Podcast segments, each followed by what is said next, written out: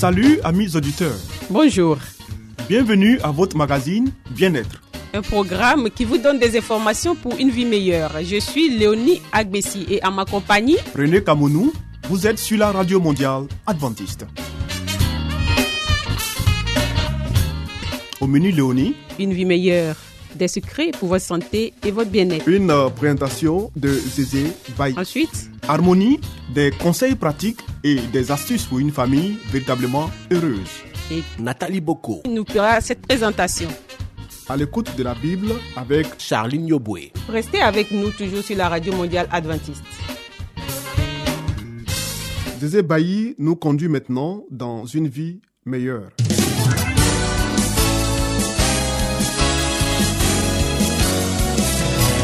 Et voici maintenant votre émission de santé pour une vie saine et heureuse.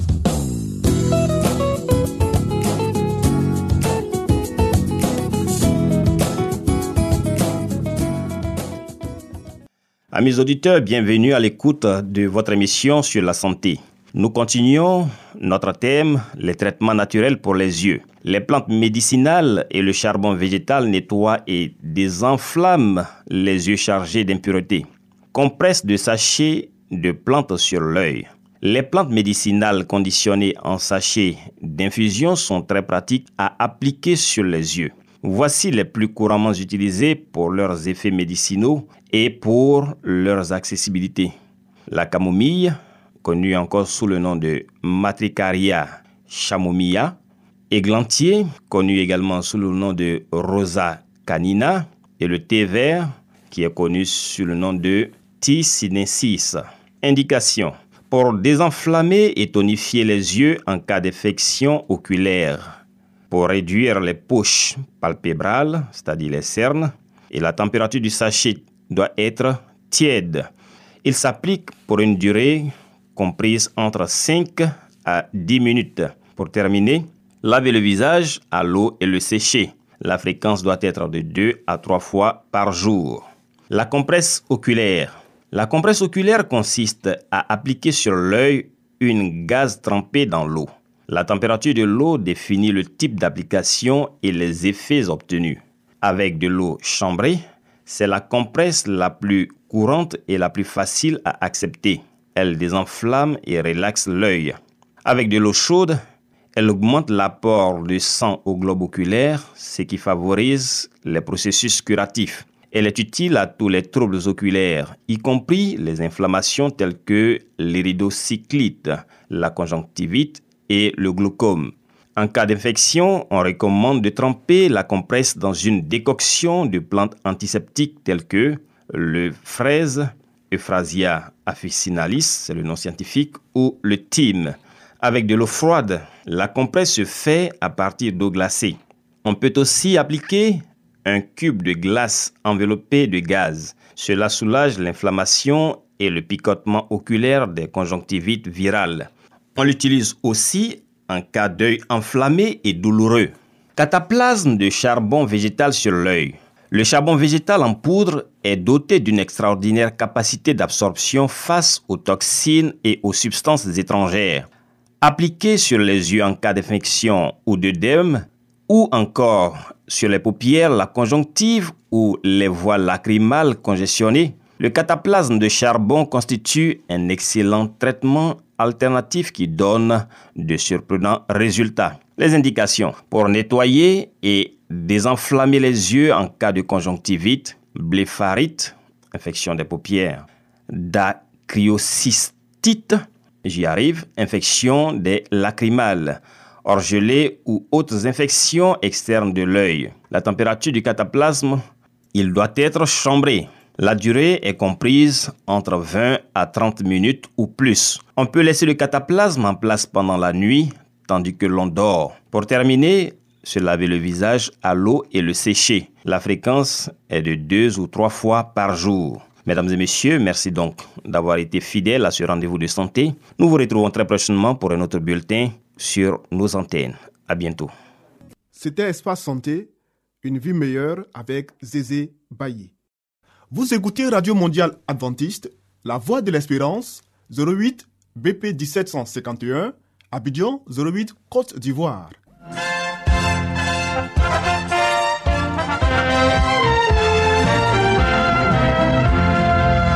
Harmonie, des conseils pratiques et des astuces pour une famille véritablement heureuse. Nathalie Boko. Pour vous entretenir.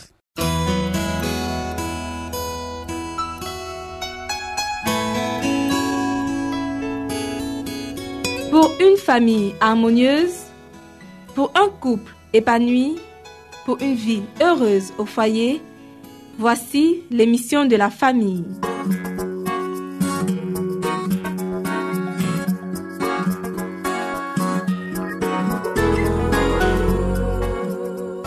Bonjour chers auditeurs de la Radio mondiale adventiste. Poursuivons le thème commencé hier.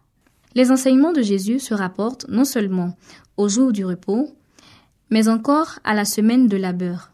Dans les travaux de semences, de labourage et de moisson, il nous apprend à avoir l'image de l'œuvre de la grâce dans nos cœurs.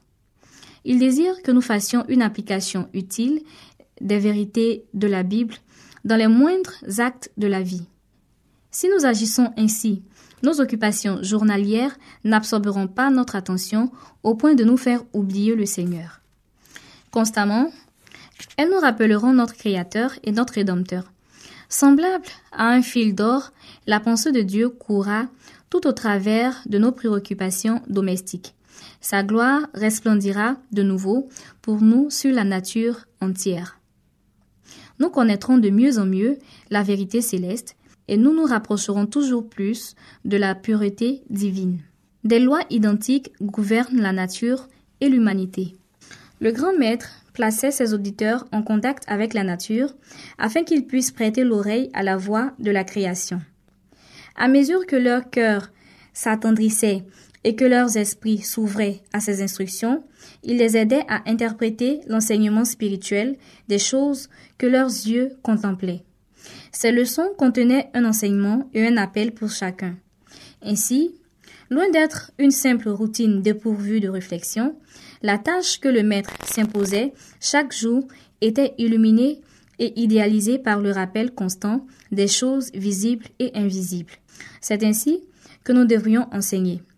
Que les enfants apprennent à voir dans la nature l'expression de l'amour et de la sagesse de Dieu que des liens soient établis dans leurs pensées entre Dieu et les oiseaux, les fleurs et les arbres, que toutes les choses visibles deviennent pour eux des interprètes des choses invisibles et tous les éléments de la vie des moyens de s'assimiler l'enseignement divin.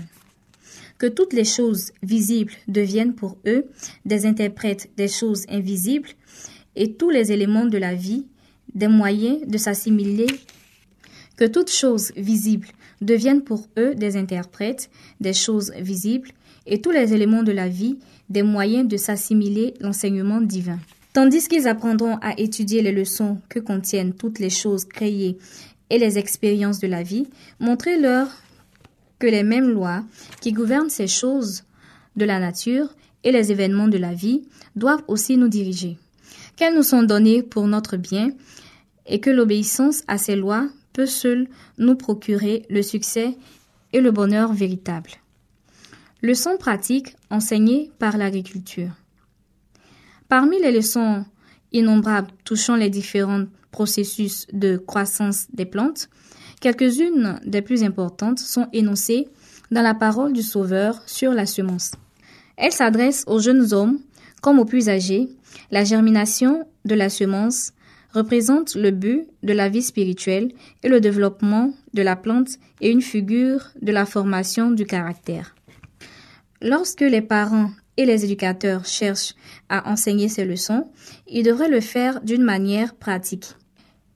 Les enfants préparent eux-mêmes le sol et y répandent la semence. Tandis qu'ils travaillent les parents ou les maîtres peuvent leur expliquer que le cœur est un jardin dans lequel de bonnes ou de mauvaises semences peuvent être jetées. De même que le jardin doit être préparé pour recevoir la semence naturelle, de même aussi le cœur doit être préparé pour recevoir la semence de la vérité. Ici s'achève notre émission pour aujourd'hui. Retrouvons-nous demain pour la suite de ce sujet. D'ici là, que Dieu vous garde. C'était Harmonie. Des conseils pratiques et des astuces pour une famille véritablement heureuse. Vous écoutez Radio Mondiale Adventiste, la voix de l'espérance. 08 BP 1751, Abidjan 08 Côte d'Ivoire.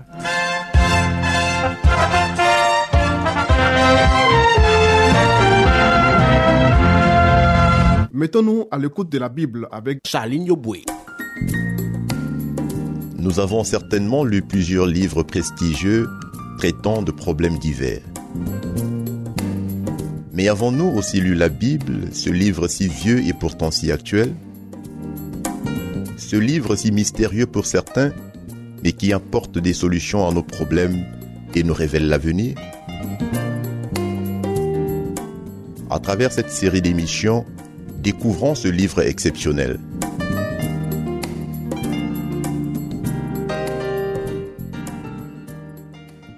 Bonjour à tous et à toutes.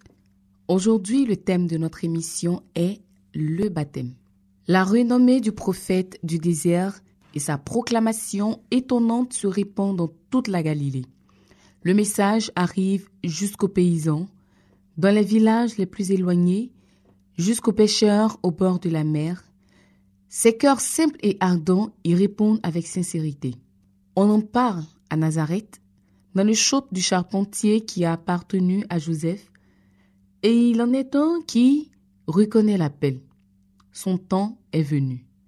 Abandonnant sa tâche quotidienne, il dit adieu à sa mère, et avec beaucoup de gens du pays, il prend le chemin du Jourdain. Jésus et Jean-Baptiste sont des cousins et étroitement unis par les circonstances de leur naissance. Néanmoins, ils ne se connaissent pas directement. Jésus a passé sa vie à Nazareth, en Galilée. Jean a passé la sienne dans le désert de Juda. Ils ont vécu isolés, dans des milieux fort différents, sans avoir de communication l'un avec l'autre. C'est la Providence qu'il a voulu ainsi. Il ne fallait pas offrir de prétexte à ceux qui les auraient accusés d'avoir comploté ensemble pour se prêter un appui mutuel. Jean est au courant des événements qui ont signalé la naissance de Jésus. Il a entendu parler de la visite de Jésus à Jérusalem à l'âge de 12 ans et de sa rencontre avec les rabbins. Il connaît sa vie, exempte de péché, et il suppose que Jésus est le Messie sans toutefois en être absolument sûr. Le fait que Jésus est resté tant d'années dans l'obscurité, sans donner de preuves particulières de sa mission, fait douter qu'il soit celui qui a été promis. Le Baptiste attend néanmoins avec foi, sachant qu'autant voulu, Dieu mettra tout au clair. Il lui a été révélé que le Messie viendra lui demander le baptême, et qu'alors un signe marquera son caractère divin. Cela lui donnera l'occasion de le présenter au peuple. Quand Jésus vient pour être baptisé, j'en reconnais en lui une pureté de caractère qu'il n'a encore rencontrée en aucun homme. La sainte atmosphère qui se dégage de sa présence inspire de la crainte. Parmi les foules rassemblées autour de lui près du Jourdain, Jean a entendu de sombres récits de crimes et il a vu des âmes courbées sous le poids d'innombrables péchés. Jamais encore il n'est entré en contact avec un être humain dégageant une influence aussi divine. Tout cela est en harmonie avec ce qui a été révélé à Jean, touchant le Messie. Cependant, il hésite à faire droit à la requête de Jésus. Comment peut-il, lui, pécheur, baptiser cet être sans péché? Et pourquoi faut-il que celui qui n'a pas besoin de repentance se soumette à un rite équivalent à une confession de culpabilité? Jésus ayant sollicité le baptême, Jean recule, s'écriant C'est moi qui ai besoin d'être baptisé par toi, et c'est toi qui viens vers moi. Jésus répond avec autant de fermeté que de douceur. Laisse faire pour le moment, car il est convenable que nous accomplissions ainsi toute justice. Jean cède, conduit le Sauveur dans les eaux du Jourdain et l'y ensevelit. Dès qu'il est sorti de l'eau, Jésus voit les cieux s'ouvrir et l'Esprit de Dieu descendre comme une colombe et venir sur lui. Ce n'est pas pour confesser son propre péché que Jésus reçoit le baptême, mais il s'est identifié avec les pécheurs, faisant les démarches que nous avons à faire et accomplissant l'œuvre que nous devons accomplir. Sa vie de souffrance et d'endurance à partir de son baptême doit aussi nous servir d'exemple. Après être sorti de l'eau, Jésus s'agenouilla pour prier au bord du fleuve. Une ère nouvelle et importante s'ouvrait devant lui. Les conflits qui allaient le mettre aux prises avec les hommes se dressaient devant lui. Bien qu'il fût le prince de la paix, sa venue devait dégainer une épée. Le royaume qu'il venait établir était tout l'opposé de ce que les Juifs désiraient. Lui, le fondement du rituel et de l'économie israélite, il allait en être considéré comme le Némi et le destructeur. Lui qui avait promulgué la loi sur le Sinaï, il serait condamné comme un transgresseur. Notre émission pour ce jour s'achève ici. À demain pour la suite de cette émission.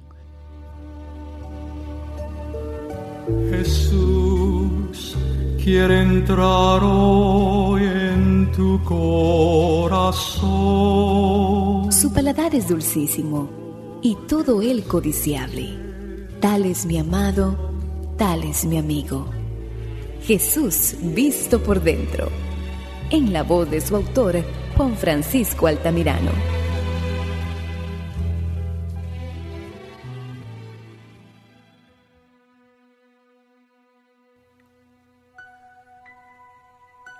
Hálito de amor. Acerto en tus ojos un insinuo de amor frente a los míos.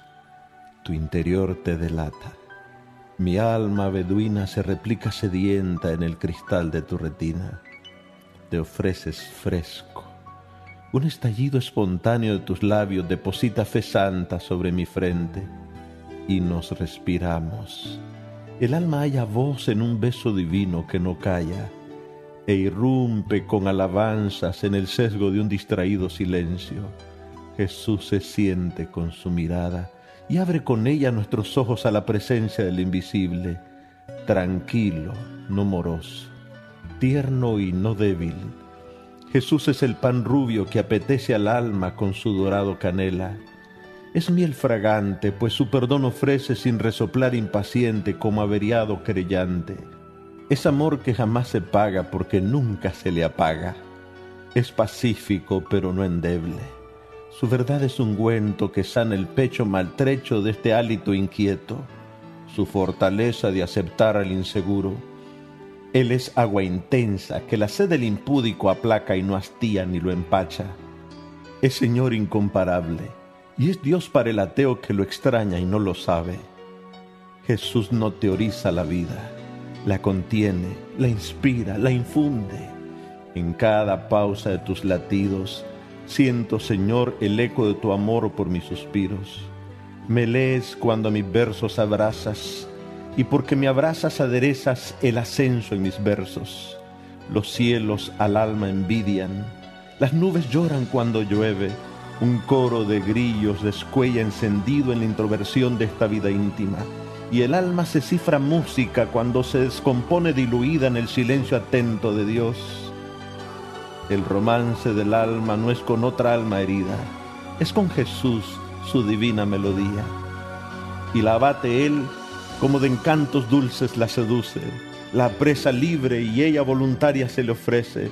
Es la santidad del Galileo que se adosa amante sin espacios ni aislantes Eres tú, Señor, quien das a mi existencia la vibra de tu pasión, la forma de tu interior y el ideario que combustiona en tu sagrado corazón.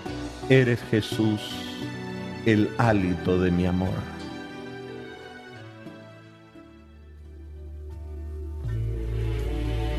Sus brazos amantes abiertos están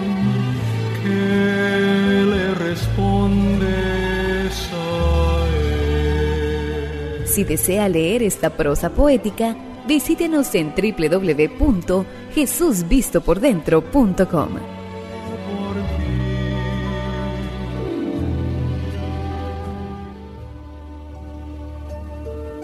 Jesús quiere entrar hoy en tu corazón.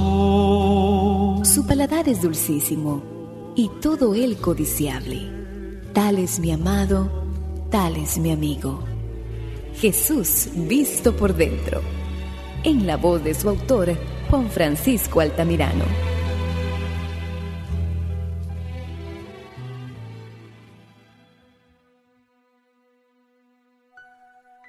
fascinado de ti. Jesús, tú nos buscas y entonces mi pecho te sigue. Me atraes y cedo sin resistencias. Me acoges y me reclino. En tus brazos me conduces a la recámara donde el amor haya su bálsamo. Amor herido, amor ignorado, amor vendido pero solo en tu amor se ha renovado. Señor, te admiro pero no te explico. Jesús, eres sobrenatural, mas no vacío. Me maravillas. Fascinado de ti, mi alma te respira y mi corazón dócil te inhala. Mi alma se dobla voluntaria ante la fuerza irresistible de tu misericordia. No merezco la vida y me has concedido vivir. Jesús, el verdadero cielo solo existe en tu interior. En el silencio de tu corazón suenan melodías por dentro. Estoy en él, una vez seducido pero ahora atrapado. La paradoja de ser libre y querer ser solo tuyo. Aquí haré mi habitación para respirar la canción de tu amor hasta que regrese en los sueños eternos y reavive con tus motivos de amar, hasta que conozca la fragancia de tu aliento. Envuélveme Jesús con el manto de tu perdón y escóndeme en tu alma desnuda, sin las formalidades del tradicionalismo, sin los rigores de la institucionalidad, en fin, sin las apariencias del profesionalismo con cuello de monje Jesús no es un burócrata. Jesús, el lente de mis ojos captura anhelante la brillantez de tu rostro, tu aprecio, tu admiración, tu obsesión. El mundo de mi Dios suave me invade, irresistible. Eres Jesús el encanto de una flor, el suspiro de las estrellas y la brisa rítmica entre las palmeras solteras fluye de tu interior el gozo de la vida, el hálito del alma. Señor, sin tu amor nadie puede vivir. Déjame pegado a ti donde late. Si vous voulez découvrir la vérité sur Jésus, inscrivez-vous dès aujourd'hui au cours biblique par correspondance entièrement gratuit à cette adresse Radio Mondiale Adventiste, La Voix de l'Espérance, 08, boîte postale, 1751, Abidjan 08, Côte d'Ivoire.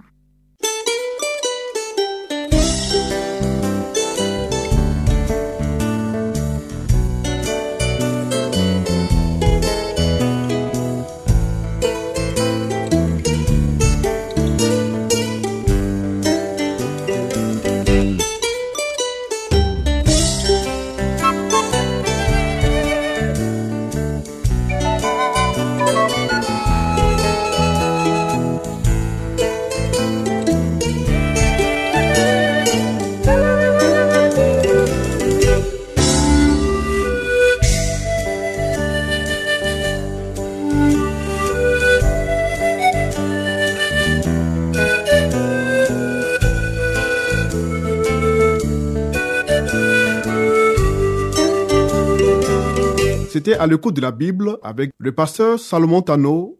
Amis auditeurs, ainsi prend fin votre émission du jour sur la radio mondiale adventiste. Si vous avez des expériences ou des témoignages à partager avec nous, n'hésitez surtout pas. Écrivez-nous et à quelle adresse Léonie? À l'adresse suivante, la radio mondiale adventiste, La Voix de l'Espérance, 08 BP 1751, Abidjan 08 Côte d'Ivoire. Radio Mondiale Adventiste, La Voix de l'Espérance, 08 BP 1751, Abidjan 08 Côte d'Ivoire. Veuillez noter notre email, la voix de l'espérance, yahoo.com. La Voix de l'Espérance en un seul mot, arrobase yahoo.com. Bien entendu, la voix de l'espérance en minuscule. Oui. Nous attendons vos commentaires et vos questions.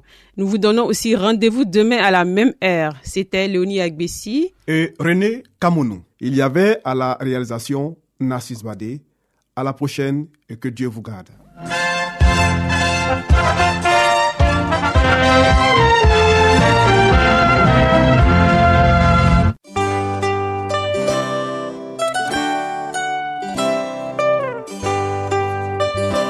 La voix de l'espérance vous dit, Jésus revient bientôt. Nous tenons à votre disposition un cours de Bible par correspondance entièrement gratuit.